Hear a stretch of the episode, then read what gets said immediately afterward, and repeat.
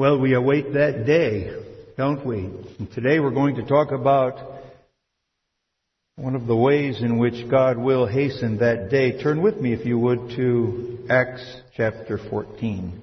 Acts chapter 14. I think many of us remember the story. Paul is on his missionary tour through Asia Minor and he visited Lystra and he healed a lame man there and the people of the place thought he was a god, he and Barnabas, and they were going to offer sacrifices to him as a god. Um, and Paul barely could stop them from doing that. And uh, apparently there was a language problem. They must not have spoken Greek uh, in that area. And uh, Paul uh, finally convinces them not to treat them as gods. And then we read in verse 19, think how, see how fickle people can be uh, and manipulable. Verse 19, Acts chapter 14. Then Jews from Antioch and Iconium came there. And having persuaded the multitudes, they stoned Paul. And they dragged him out of the city, supposing him to be dead. However, when the disciples gathered around him, he rose up, went into the city, and the next day he departed with Barnabas to Derbe. And when they had preached the gospel to that city and made many disciples, they returned to Lystra, Iconium, and Antioch, strengthening the souls of the disciples, exhorting them to continue in the faith, and saying, We must through many tribulations enter the kingdom of God.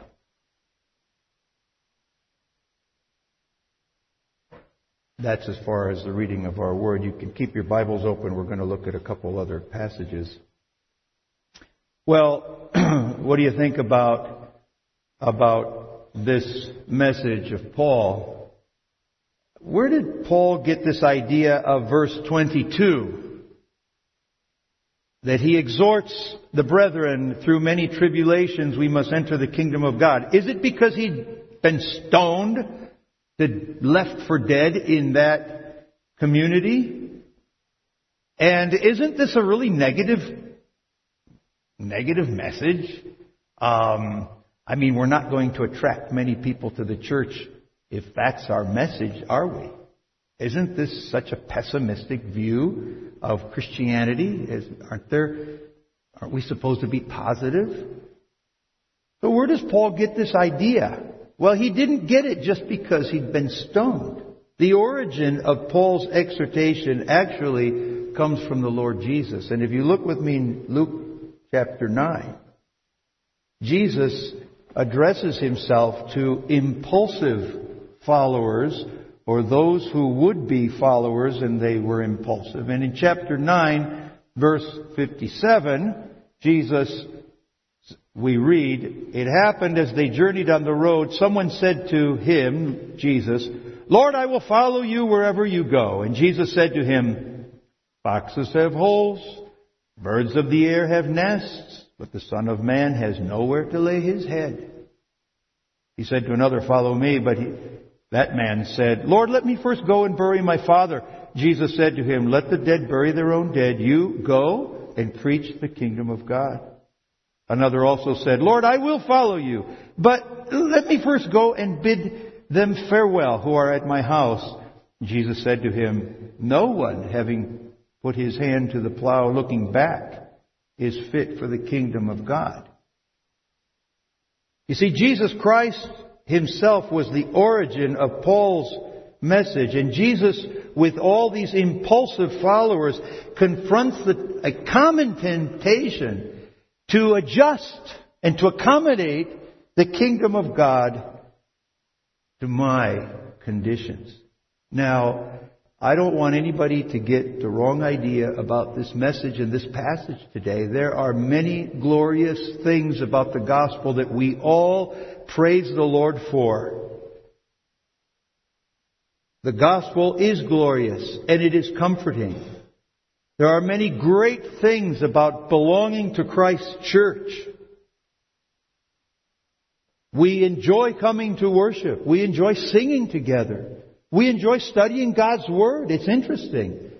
We probably enjoy coffee time after the service. In our church, we have catechism and Sunday school for adults and children, and then we have a coffee time, and then we have service, and it's a real coffee time, and and uh, we couldn't cancel that coffee time because it's so well enjoyed, uh, and a time to see each other that we haven't seen one another through through the week. There's lots of great things of being a Christian and belonging to Christ's church.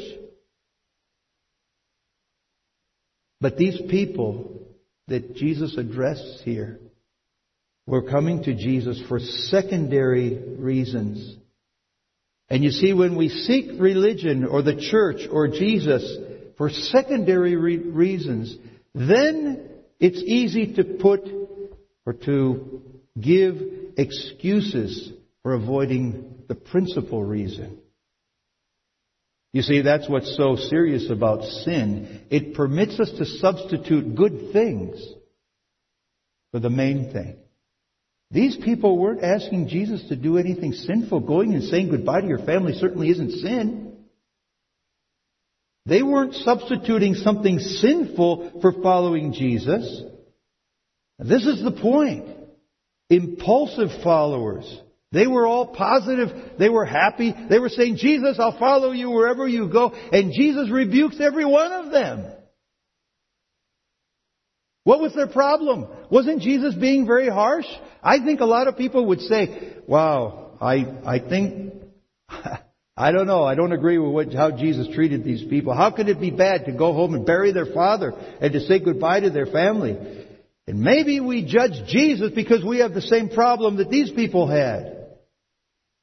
You see, the problem was that Jesus was not first, second, last, and all for these people.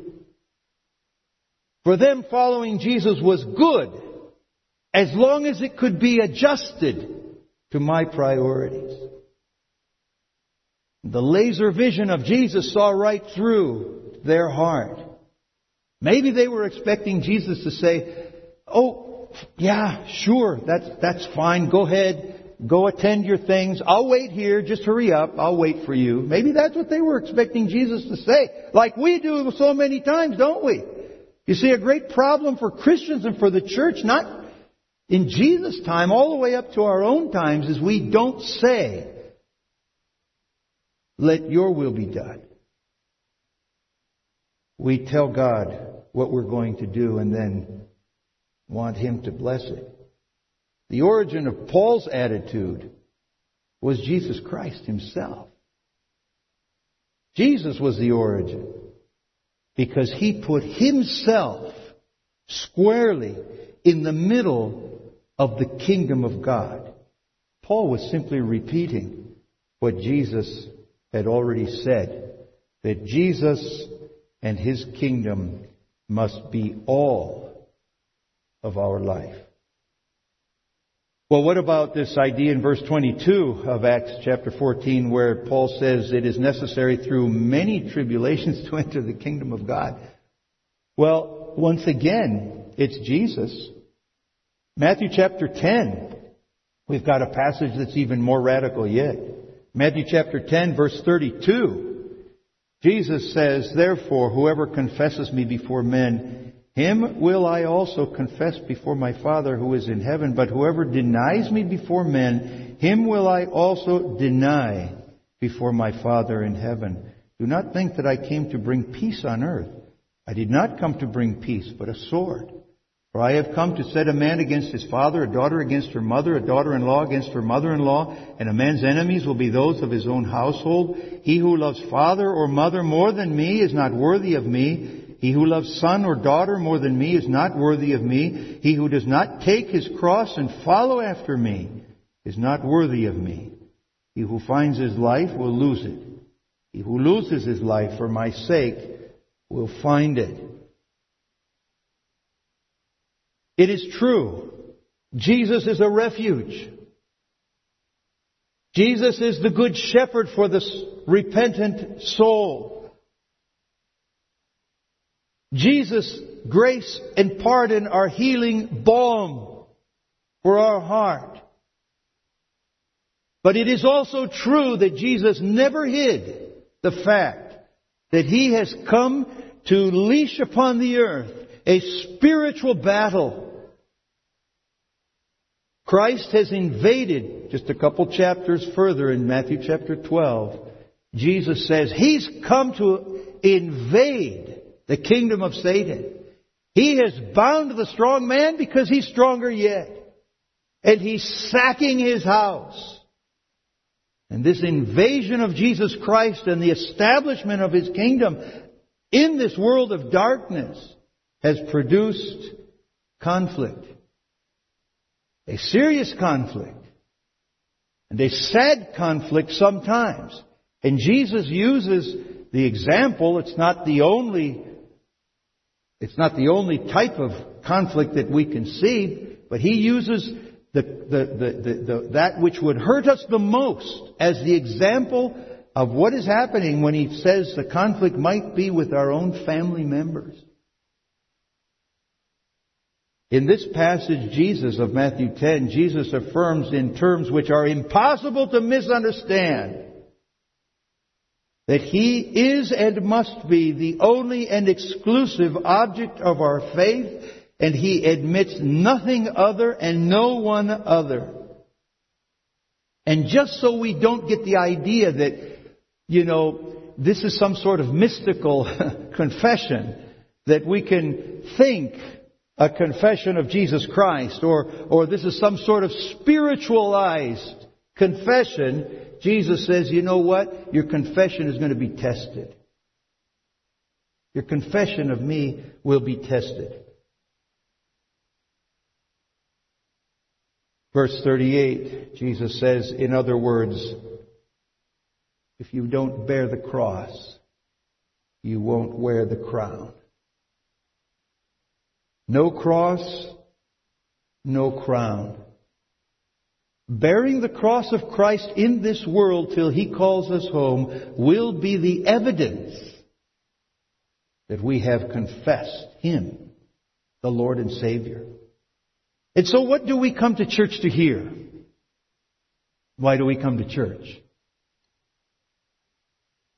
Do we come to hear just nice things? There are certainly nice things to hear about the gospel, aren't there? Do we come only to hear that? Do we come to hear the things which are in accord with my own opinions? Or do we come to hear the truth of God? You see, Jesus is the truth. And Jesus declared the truth. And Jesus is the only fount of salvation and life eternal. Only Jesus. And Jesus never promised that following him in this world would be a bed of roses or a bed of tulips. Jesus said, In this world you will have trials. But trust, I have overcome the world.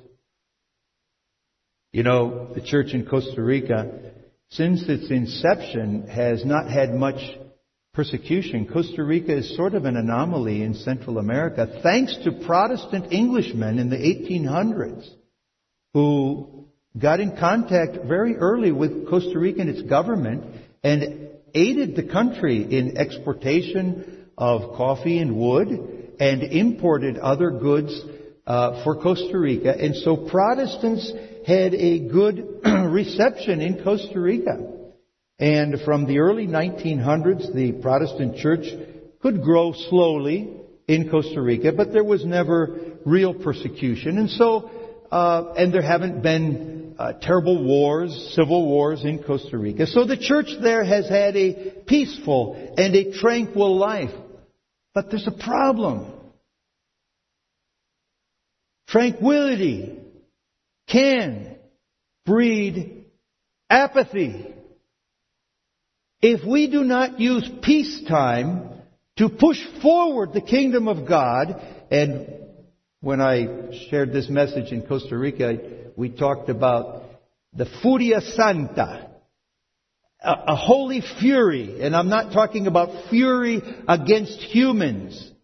It's fury, holy fury against our own tendency to, to, to, to let our hands down, to let our guard down, and holy fury against the kingdom of darkness. And if we don't use peacetime to push the kingdom forward with what we're going to call holy fury, we become apathetic too easily. And in Costa Rica, there were good ministries begun back in the 60s, back in the 70s that today have either disappeared or have fallen into something very different than, than what they were. I think that the last year of the pandemic, the, the closures, will have been a test for the church. There are some saying in Latin America that many churches may have closed for good. And we still don't know how many people will never go back to church after the closures and the lockdowns. One pastor suspected it might be up to 50% of Christians won't go back to church. I believe God sifted His church over the past year. Well, it's Jesus who says to you and to me, no cross, no crown. Paul was just sharing that message as a faithful messenger, as an, a, a faithful apostle. What Jesus, his teacher, had taught already. And this was the message of all the apostles. It wasn't just Paul. Read Peter, read John, read James, read Jude, read the epistle to the Hebrews. They all say the same thing. Jesus Christ is center of the gospel. Jesus Christ is king. And we will have to serve His kingdom with a holy fury that is willing to sacrifice my desires, my own likings, my own opinions, my own fears before the cross of Jesus Christ. So returning once again to Acts chapter 14, Paul, we find, puts in practice his faith just as Jesus had taught. You know, they stoned him and left him for dead. Boys and girls, um, I think you can imagine what it is stoning someone to death. Of course, they weren't little rocks that you used to stone. You can't kill someone with small stones. These were stones. Okay. And to kill someone by stoning, you have to smash their head in. That's basically how it is.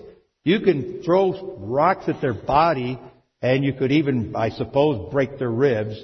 But in order to kill them, it's a pretty violent and messy ordeal. Now they left Paul on the ground, bloody, smashed, uh, hardly breathing. I mean, maybe there was a miracle that took place here. Maybe they did kill him and God raised him up. I don't know. And when the, finally the multitude, the raving multitude disperses, and the Christians, maybe new Christians, maybe these Christians had just been converted. Because Paul had just gone there to evangelize. And the Christians crying, go to where Paul is, and, and, and they're going to pick him up and, and, and bury him. The Apostle Paul, he gets up. He says, Oh, oh, oh, help me up. Ooh, ooh, that hurts. Ooh. And, and, and they can't believe it, and, and, and they take Paul back into the city to one of the houses of the brethren. And what does Paul do? Does Paul sit down on a bench, all achy and broken? He says, Oh boy, this apostle thing, this, this is gonna, this is gonna be the end of me. This is gonna kill me. yeah, it almost did. You know, Paul had an, a vocation. Paul was a tent maker. Paul could have said, I think, I think I'll go back to making tents. It's a whole lot safer. I can support the local congregation from my tent making business and, and we'll be fine. Is that what Paul said?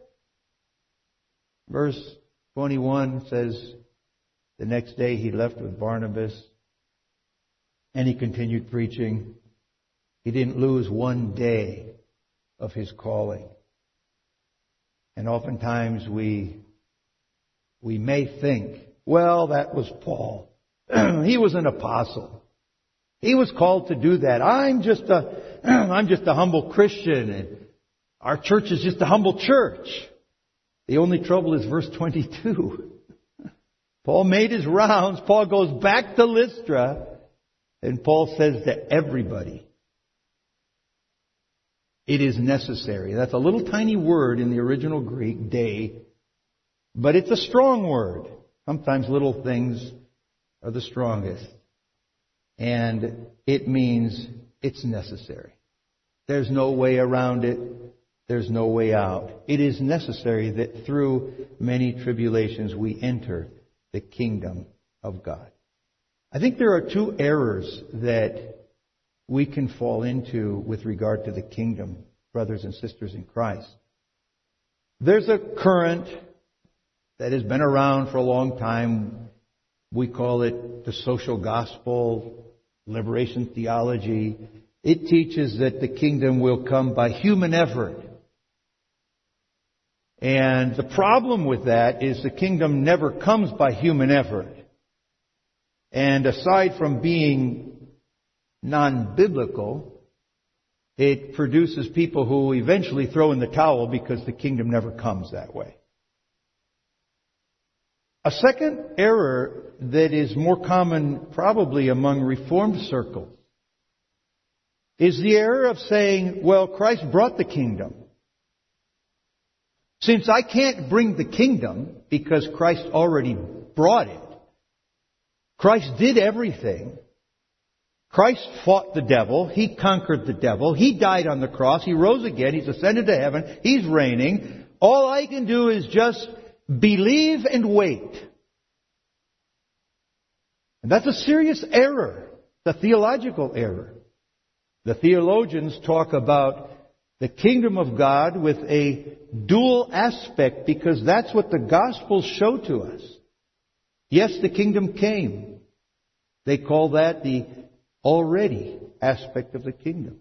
And yet Jesus, many of the parables says the kingdom of God is like the ten virgins. And the, the groom has not come yet.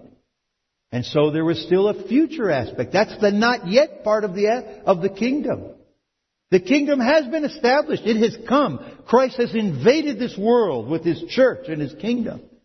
And yet he has not consummated his kingdom. That is still outstanding. And as Jesus Christ calls to himself his elect, in terms of his kingdom, we can call it recruitment. He recruits his elect.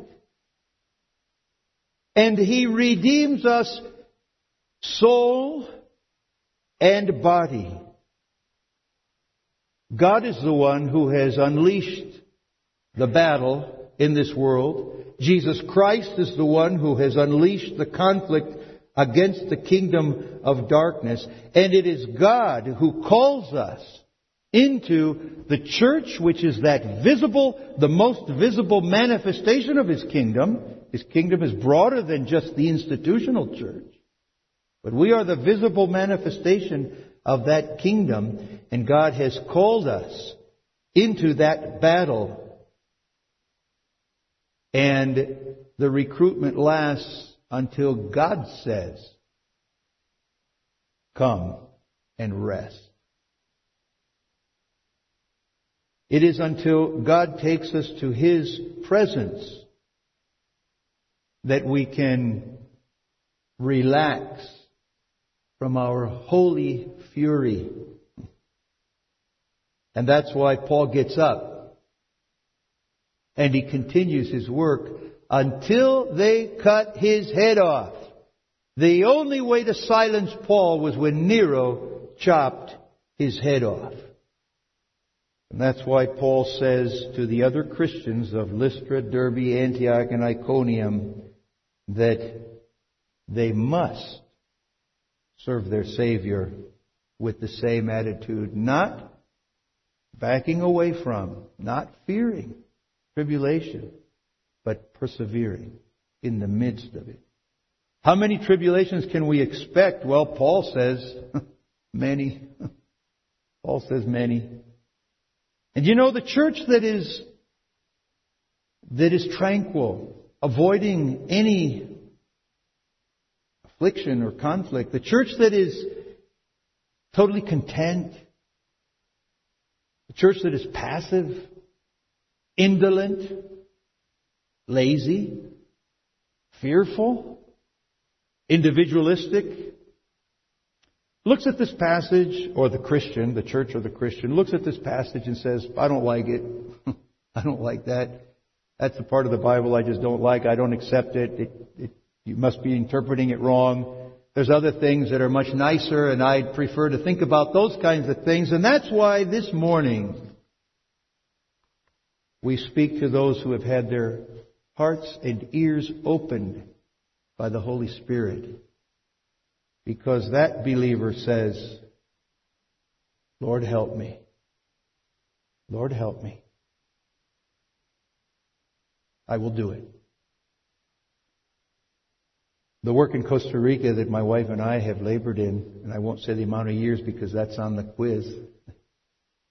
The work in Costa Rica, the reformed work there, hasn't been easy. We helped open the work, the reformed work. There were no, no reformed churches or historic representations of Protestantism in Costa Rica when we first arrived. And it hasn't been, uh, it hasn't been easy.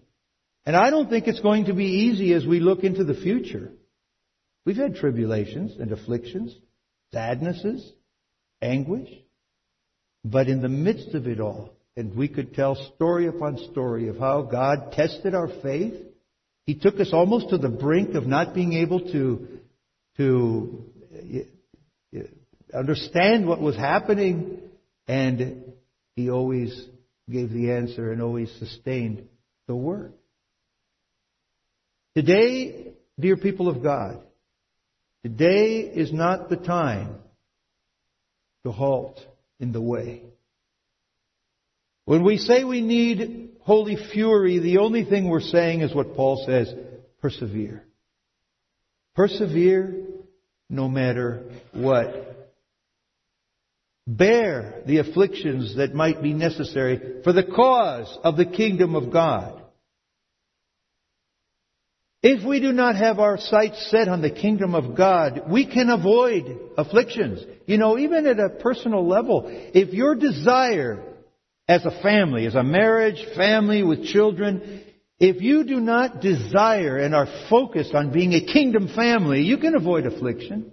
If your goal is love and peace, everybody do their own thing and just be calm, you could, you could, you can manage that when your goal is to be kingdom family in this world where we are bombarded by ideas, we are being pressured by all sorts of social pressures, our children, our young people are being swept away. That's the fact. Then there's going to be a struggle, there's going to be a fight. For the church, for your community. I don't know what you folks face here in Pella. I have no idea. I know what we face in Costa Rica. Our own Christian school is under tremendous pressure. The whole diversity uh, idea. Our young girls are being targeted uh, with abortion, uh, etc. Our young men targeted with LGBT pressure. You know, God doesn't ask for tremendous, tremendous works. God doesn't ask for showy evidences that we're kingdom Christians. He asks for faithfulness and perseverance. Maybe your role in the kingdom is, is prayer. We have people, some of them not even able to leave their homes, who pray faithfully for the work. We know God has answered those prayers. We're positive. that God has answered that ministry, that warfare ministry, if you will. You know, when we begin to see the world as the theater of the work of God, and when we consider ourselves as messengers of King Jesus and His kingdom as Savior and Lord in this world, I think God will fill us with the joy in doing that and the strength to be worthy heralds of His glorious kingdom. How is it possible with this message that we just read? How is it possible with that message, verse 22, that the church grew and grew and grew in the time of Paul? They couldn't kill enough Christians. They filled the whole Roman Empire. How is it possible that this message, this somber, strange message, made the church grow so much? Because the Christians preached this word. They preached life eternal in Christ and the coming of a glorious kingdom, and their lives were living testimonies of this same conviction. People of God today, in Costa Rica and in Pella, Iowa, the work of Jesus Christ deserves nothing less. Amen. Let's pray. Heavenly Father, equip us, those who have confessed your name, equip us, please, to be worthy bearers of the name of Jesus Christ. Lord, we tremble humanly before the daunting task of representing you in this world. At times we're confused. We don't know how to respond to things that are happening around us, things that are rapidly hand, happening in our society. Father, we need wisdom. And we probably need courage. So, in this morning, we ask that for your church, both here and abroad, give us wisdom give us faith, and give us courage. We ask it in Christ's name. Amen.